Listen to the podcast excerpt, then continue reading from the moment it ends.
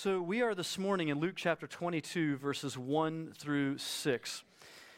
Luke 22, 1 through 6. This is um, one of those sermons that I feel like is very important. It's one that you don't hear much about. It's a character that is seldom addressed in the scripture. It's Judas Iscariot. But Judas Iscariot is one of the great negative examples in the Bible. We have positive examples in the Bible of people that we ought to be like, and then we have negative examples of people that we must never be like. And Judas Iscariot is probably the single greatest example of what we never want to be like. When we see the things in his life, we must look at these things and be warned by them and turned away from them. And what is so specific and unusual about the life of Judas is that we get to see behind the scenes. We get to see not only his actions, but explanations for his actions and what is happening in his heart progressively over time. And so there are tremendous lessons for us this morning, and I'm going to do the best I can to give you an understanding of the life of Judas in this sermon this morning. So let's begin by reading our passage of Scripture. If you would please stand to honor the Lord as we read His Word. Luke chapter 22, verses 1 through 6.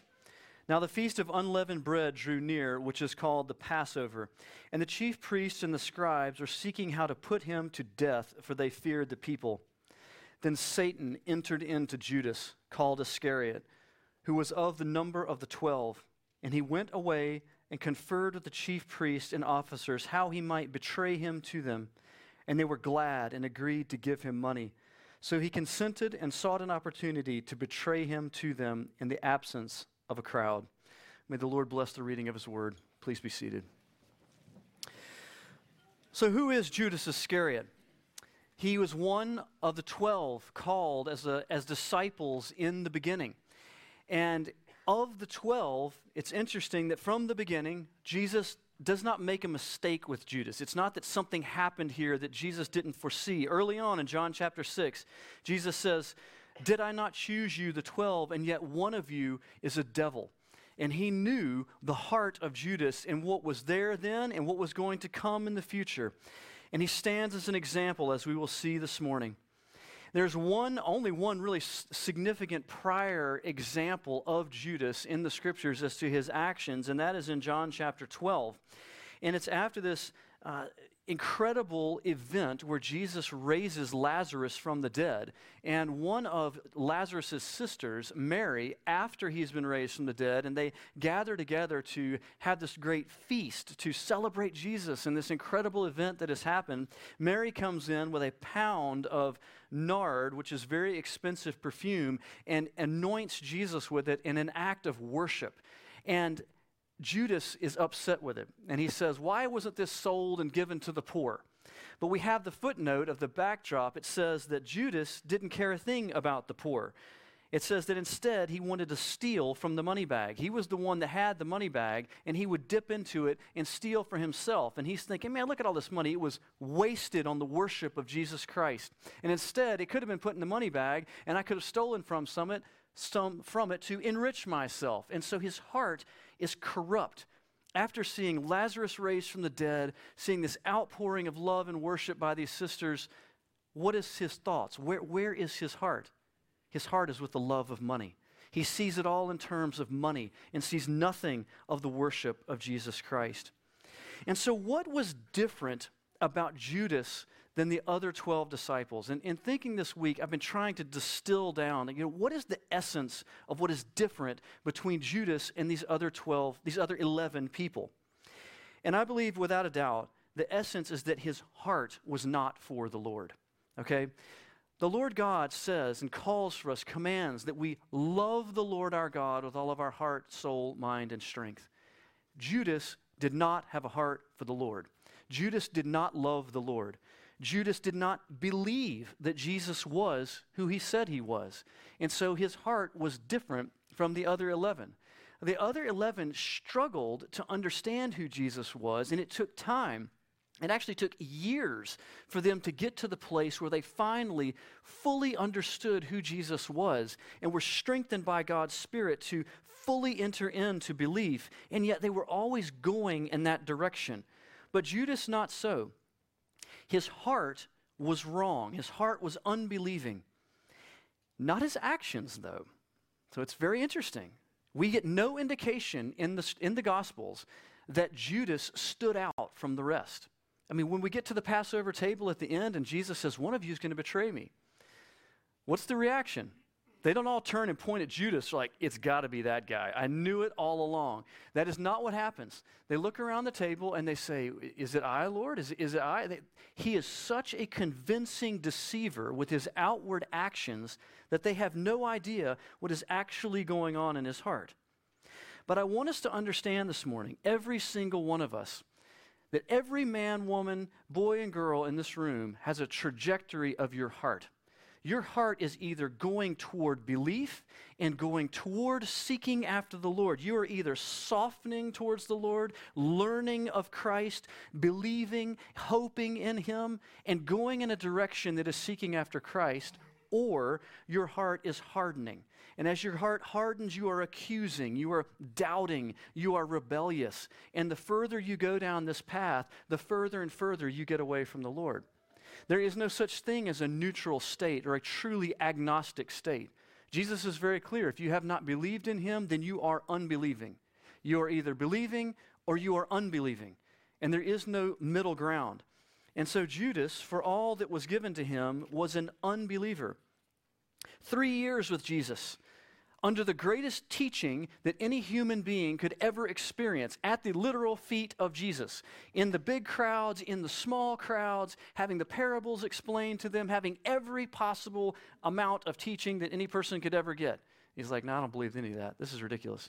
I, my heart is hard towards it. Every miracle that could be imagined is done before him by Jesus, the Son of God.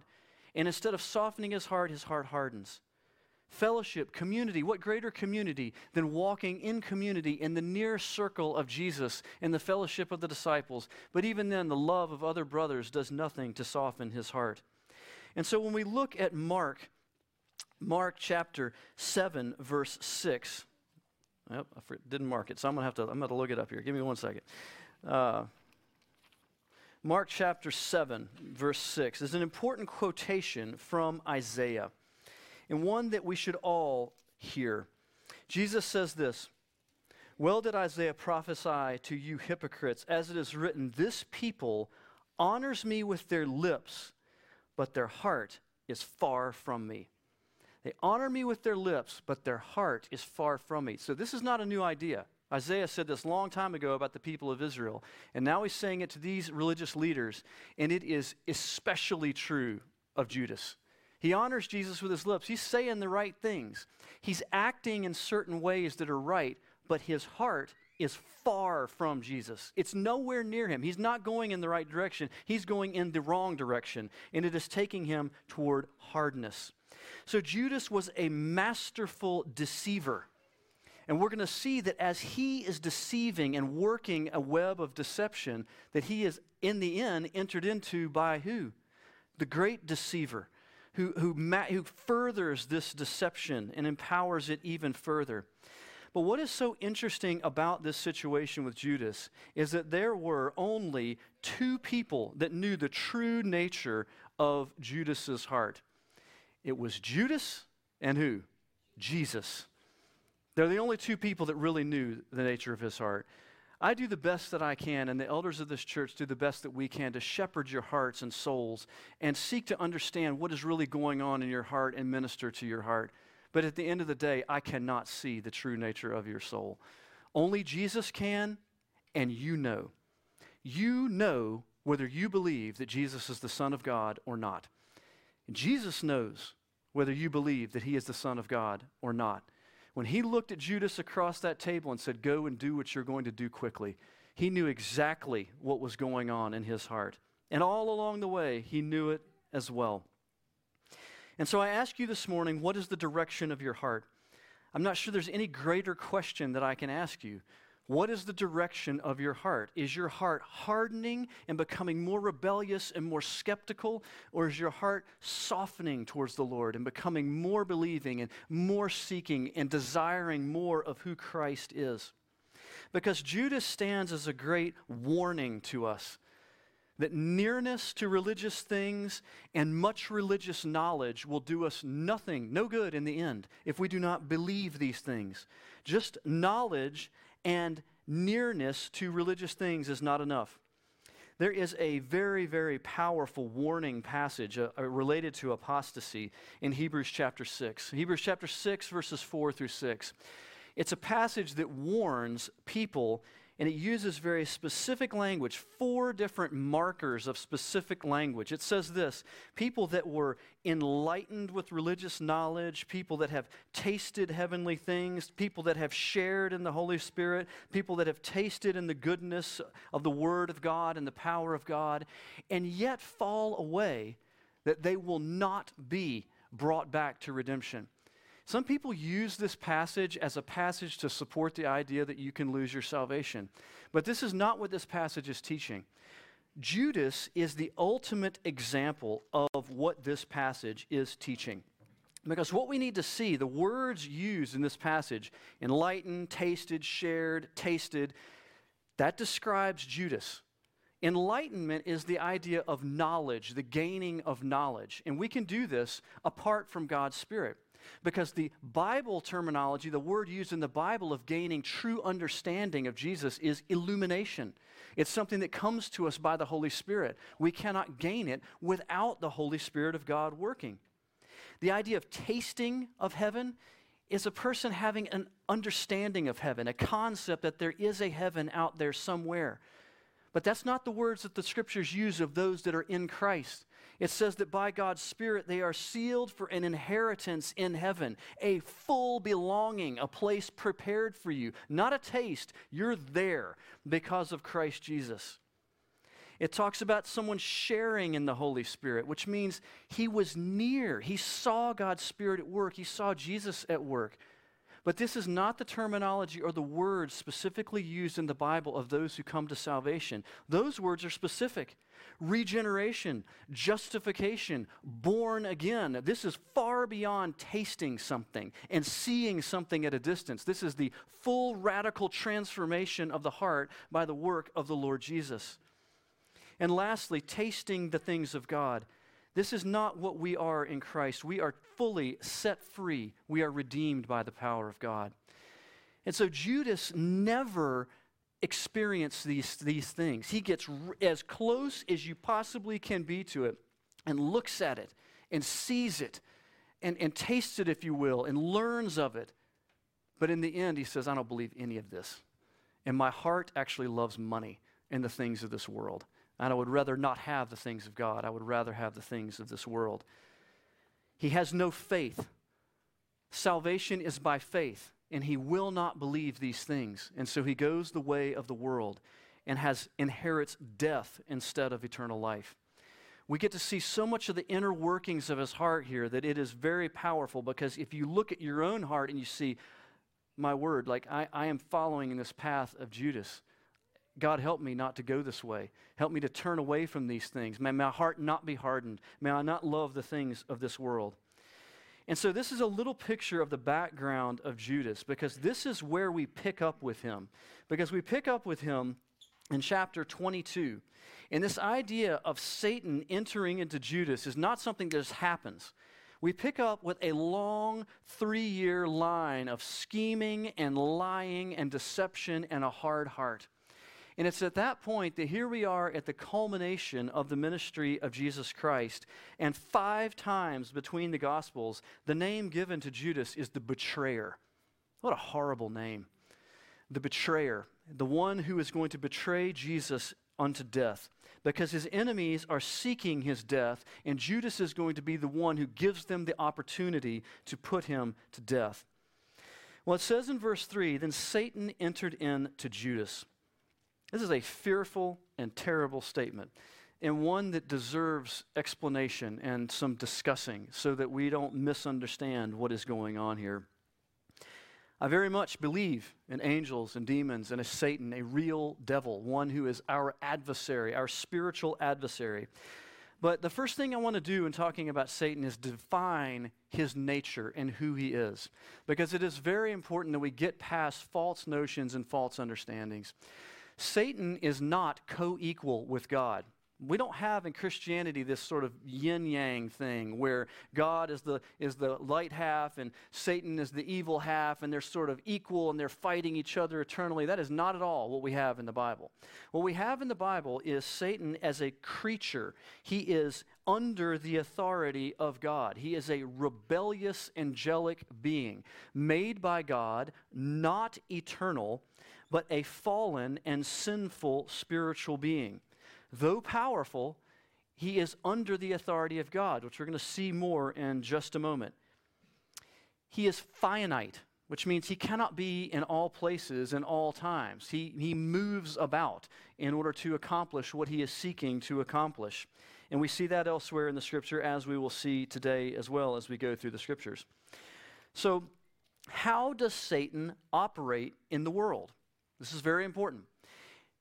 The one thing that is completely uh, different about God and Satan is that in the Lord Jesus there is no darkness. He is all light, He is all holiness and goodness.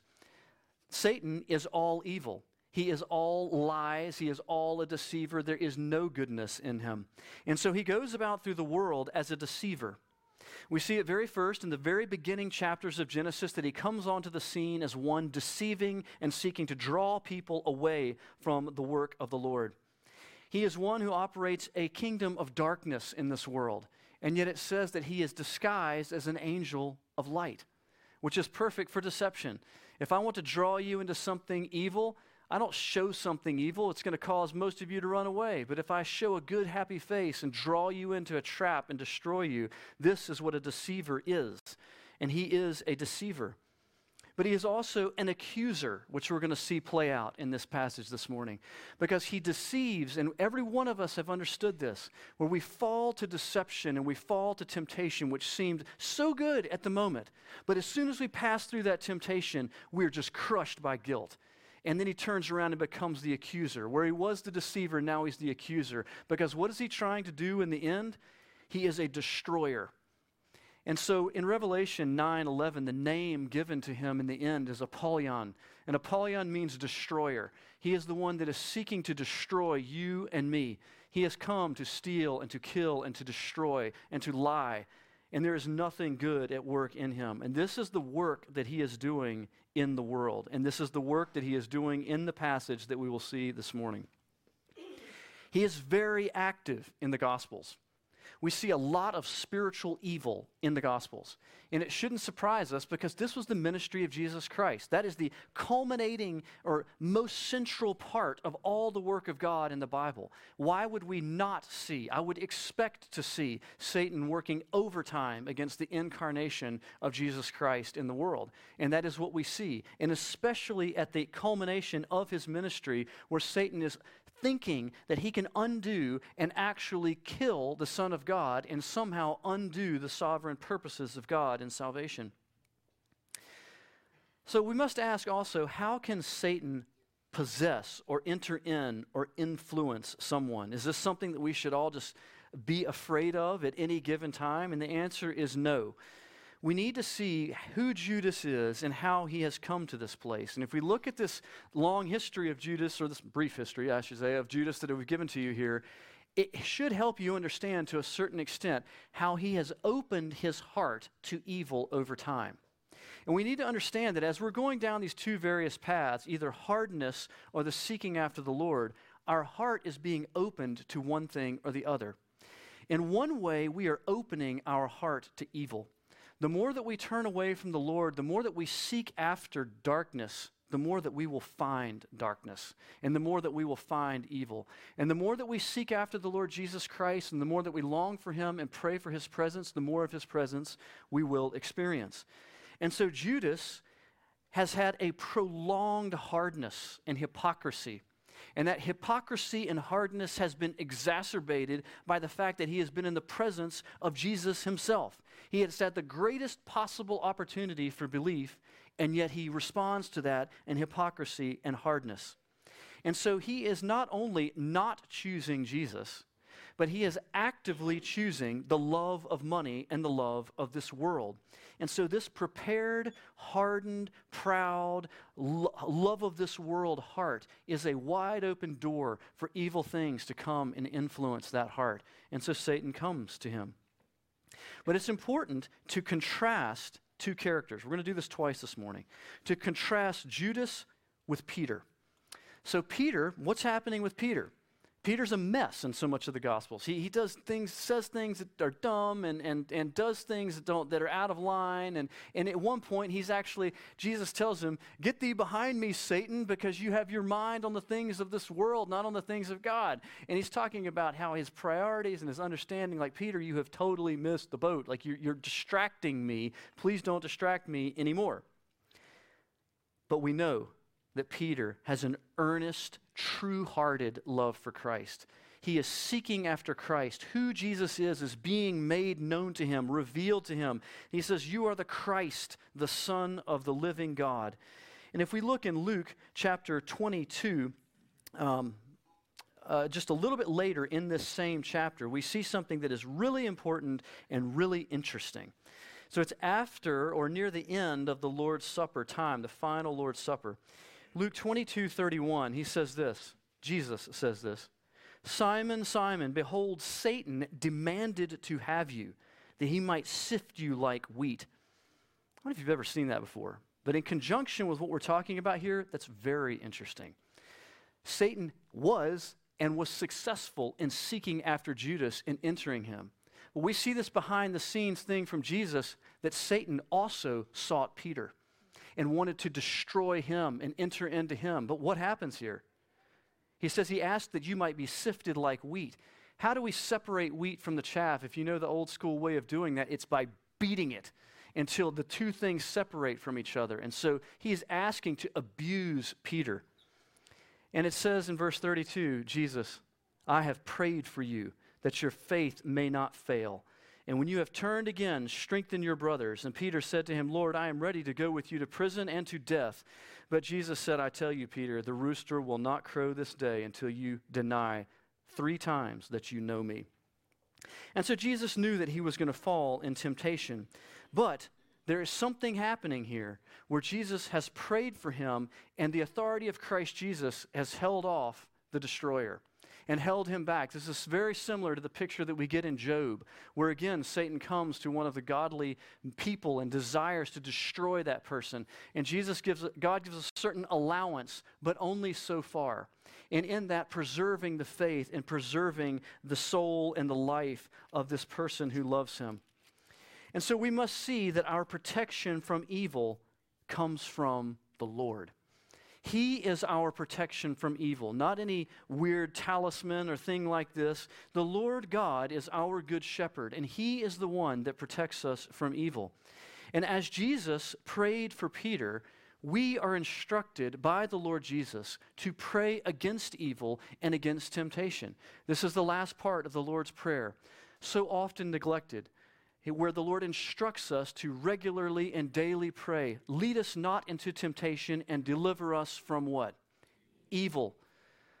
I ask you, are you praying like that regularly in your life? Do you pray for your spouse like that? Do you pray for your children like that? Do you pray for your neighbors like that? Are you asking God and pleading with Him to protect the people that you know and love from evil? We should be praying like that.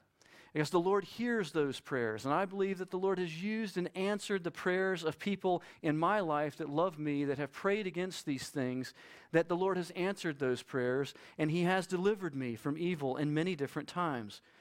And so it is right that we pray as Jesus prayed for Peter, for others, that they would be protected and delivered from evil, because our protection from evil comes from the Lord. Important point here. Well, when we look at Judas, this is one instance of Satan coming to Judas.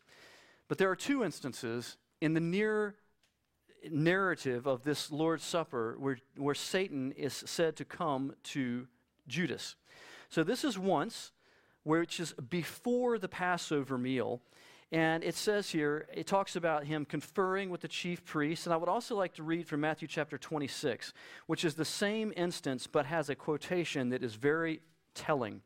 Matthew chapter 26, verses 14 through 16 says this. Then one of the twelve, whose name was Judas Iscariot, went to the chief priest and said, What will you give me if I deliver him over to you?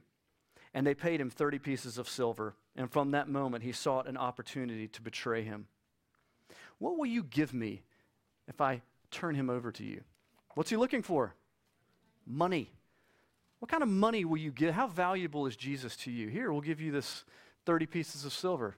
All right, I'll take that. That's, that's enough. I'm tired of following this man around. I will betray him to you.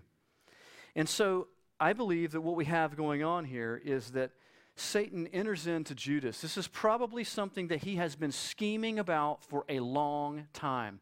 Satan enters into him to give him that push to go and actually do the deal and take the money and start the process. But in John 13, 27, we see another time where it says that Satan enters into Jesus. This is mid Passover meal. And if you go and read the narrative of John of the Passover, it is fascinating. And putting this timeline together blows my mind because just before what I'm getting ready to say is when Jesus washes the disciples' feet, including Judas, who is there, who washes the feet of the deceiver in his love for him.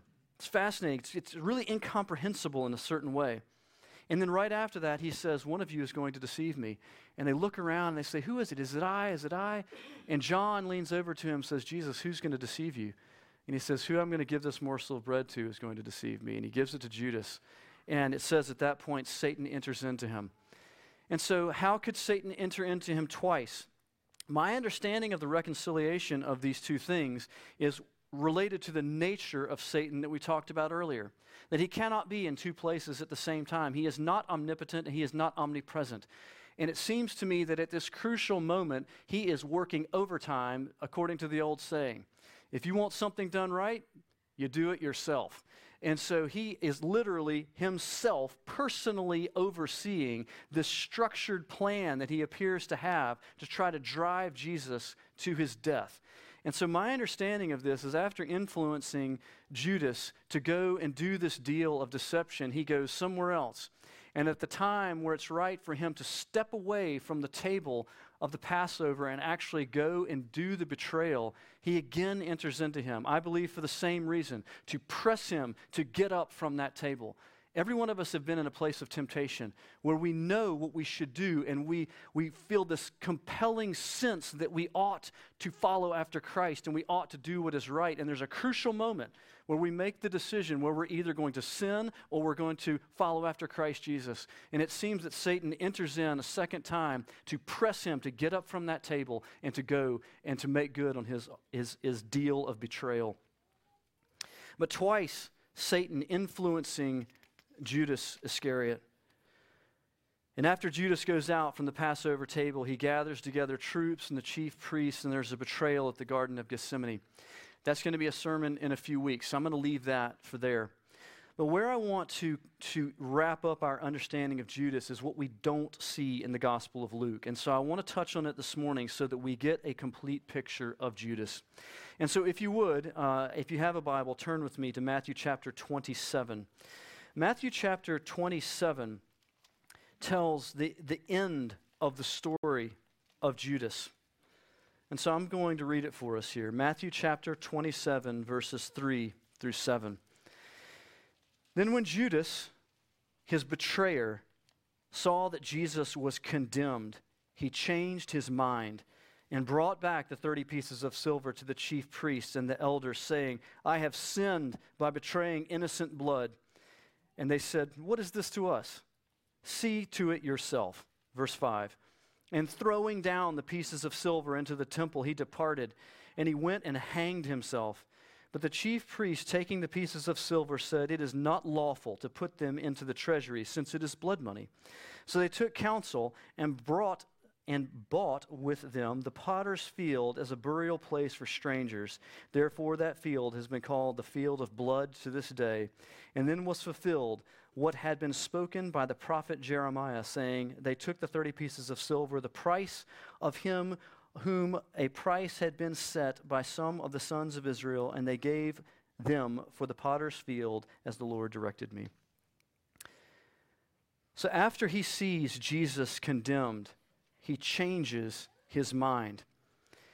He comes and he brings the money back, and you have this just tragic, just sad scene. I don't want that. I don't want this money. I, what I did was wrong. I should never have done this. And they, in their hard hearted hypocrisy, say, Oh, we can't take blood money in here. What are you doing bringing this in here? When they just gave it to him. Their, their hypocrisy knows no bounds. And so he just he throws it into the temple and runs out in just agony of soul. He is deeply sorrowful, sorrowful unto death, and he goes and commits suicide. And so, increasingly frequent in our day, we hear stories of suicide, of, of sadness, of utter dejection, where people don't know what to do with the sorrows of their life, and it turns inward into themselves until they, they have nothing else to do and they take their own life. Recently, we've read two stories of this in the news of people that seem to have everything. But again, like we said earlier, only God knew their heart and they knew their heart. Chelsea Kryst, 2019 Miss USA, at the pinnacle of everything that she hoped to be, only a few years later, earlier, a few months ago, jumped from the high stories of her Manhattan condo headfirst to kill herself. Just a few days ago, uh, Katie Meyer, the Stanford women's soccer goalie, a, a, prestigious school, prestigious, successful team, a young woman that seemed to have everything going for her. They have not yet released exactly how this happened, but it's been ruled uh, absolutely a suicide. And these are tragic, tragic, heartbreaking situations. And I want this morning, because what happens with Judas is we get to see all that leads up in Judas's life to this culminating sad end. And so I want us to look at a scripture that is powerful in describing the difference between what we see in the life of Judas and what we see in the life of Peter. And it is 2 Corinthians chapter 7 verse 9. 2 Corinthians chapter 7 verse 9 is one of these one of these verses that unlocks and helps us understand what is happening here. Paul writes this He says, I rejoice not because you were grieved, but because you were grieved into repenting. For you felt a godly grief, so that you suffered no loss through us. For godly grief produces a repentance that leads to salvation without regret, whereas worldly grief produces death. And so we have two different things going on here. We have Paul saying, I preach the gospel to you, and in preaching the gospel to you, conviction comes over your soul, real conviction. It's a sadness because you know that you're a sinner and you know that what has happened in your life is wrong and terrible, but it is a godly grief because it leads to what? It leads to repentance. It leads to a turning away from these evil things, which then allows for belief and our faith and our trust in Jesus Christ. And then that leads to eternal life. So there is a progression that God is working in our souls, that we hear the gospel, we are convicted of our sins, and this conviction leads to repentance, and repentance leads to faith, and faith leads to eternal life in Jesus. The other way around is temptation. And if we've seen in the life of Judas, temptation and guilt, and the guilt crushes us down. But there is no turning away from that guilt because we either know nothing about Christ or our hearts are hardened against Him. We refuse to believe in who He is. And so we again begin to accuse ourselves, and outside people and outside evil begins to accuse us, and our hearts become tortured, and it gets worse and worse. And it's a worldly grief that is a downward spiral that leads to despair. And it never leads to repentance. And ultimately, it leads to death. And this is what we see in the life of Judas. It is absolutely important that when we see people in a, a spiral of grief, that we have the, the spiritual diagnosis to look at them and say, what is happening according to this verse? Do I see, has this person ever heard the gospel of Jesus Christ? Do they know who Jesus is at all? If not, you must go tell them. You must bear witness that there is a way that their sins can be forgiven, that they can turn away, they can be forgiven of these things and enter into life. It's imperative that you tell them who Jesus is. And then that you pray for them and that you plead for them, that this grief might be turned into repentance that leads to life. And so in Judas, what we see is unbelief and then suicide and then damnation. And it's very important at I will say this every time I mention suicide in the Bible. The Roman Catholic Church, for a long time, has put out a, a doctrine that does not have anything to do with the Bible the idea that suicide equals damnation. That's not what we see in the Bible. What we see is that unbelief equals damnation. Those who finally and utterly reject the salvation of God will not enter into his salvation. But what we see in this passage from Paul is that unbelief leads to this despair and this sadness and this downward spiral. And so often, I believe the normal path of these things for those who commit suicide is that they have just reached an utter bottom and they have no idea what else to do with their grief, and it turns inwards until they kill themselves. But I absolutely also believe that there are exceptions. There are, there are ways in which a person can reach despair even unto death, and yet their heart still believes in the Lord Jesus Christ. And so we have to look at each one of these things particularly and carefully to see what is going on. But it is a pattern that we should not overlook and that we should take very seriously in the lives of others that we see despair entering into their lives. Well, when we compare Judas to Peter one more time, it's very important. Because at the same exact time, Peter enters into temptation. And what does he do? He fails miserably. He curses Jesus and curses, I don't, I don't know that man. And you put whatever, it says he curses and then denounces Jesus. It's horrible. It's terrible. Three times he does it. Jesus looks right at him as he's walking to his cross and it just crushes him. It says he went out and he wept bitterly. He's just in anguish of soul. You know, how three years, how could I how could I have done this? Like what is wrong with me? But yet that is a sorrow that leads to repentance, confession, and Jesus comes back to him. And it is such a beautiful passage. Read it this afternoon in the last chapter of John, where Jesus is with Peter on the beach. And this takes us back to where we started about where is your heart? Does your heart love Jesus or is your heart hardened against Jesus? Because after this temptation, after this great failing, Jesus is sitting on the beach with Peter, eating some breakfast, eating some fish at breakfast. And he says, Peter, do you what? Do you love me? He doesn't say, Peter, you're now going to do penance. Go out and do all these things for me. And when you do all these things, come back and then maybe I'll forgive you. It's not what he says. He says, Peter, do you love me? Is your heart for me? And what does Peter say? He says, You know I love you. Like Jesus already knows, just like he knew Judas's heart, he knows Peter's heart. He says, You know that I love you. And he asks him again, Peter, do you love me? And he says, You know I love you. And the third time, as, as he denied him three times, he affirms him three times. Do you love me? And he says, Lord, you know I love you. You know all things. And each time he says, Go and feed my sheep, go and feed my sheep. He sends him back out on mission. So, a godly sorrow that leads to repentance, that leads to life, and then goes out in mission for Christ. And so he is fully restored through the cross of Jesus Christ and the forgiveness that comes to us by faith. And so I would close with these things Jesus does know all things. He knows whether you love him or you don't love him.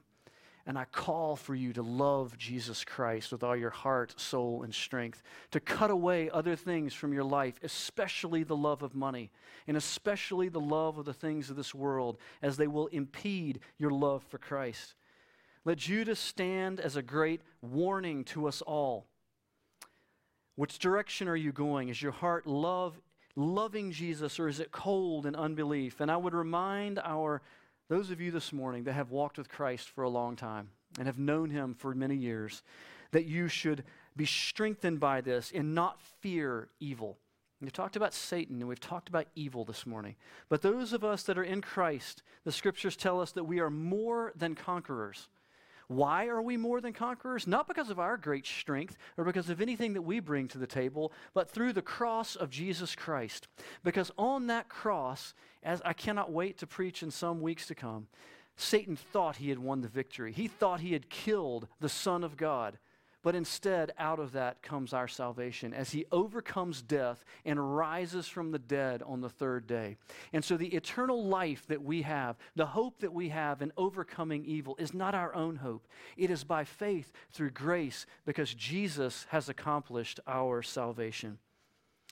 And so may we rejoice in this. And I'm going to close with Colossians 1:13. He, or Jesus, has delivered us from the domain of darkness and transferred us to the kingdom of His beloved Son, in whom we have redemption and the forgiveness of sins. No longer in a kingdom of darkness, but in a kingdom of light. Let's pray together. Lord Jesus, thank you for this morning. We thank you for your word and the record of it. And these are this is just a, a warning. Hearing everything about Judas, you look at it and you just, we say, God, help us not to be that way. Help us not to have a hard, unbelieving heart. Help us not to love the things of this world. Help us never to, to turn away from the work of God that is right in front of us and instead turn away to this world. Lord, I pray this morning for the unbelieving that may be here or may hear this sermon in some way.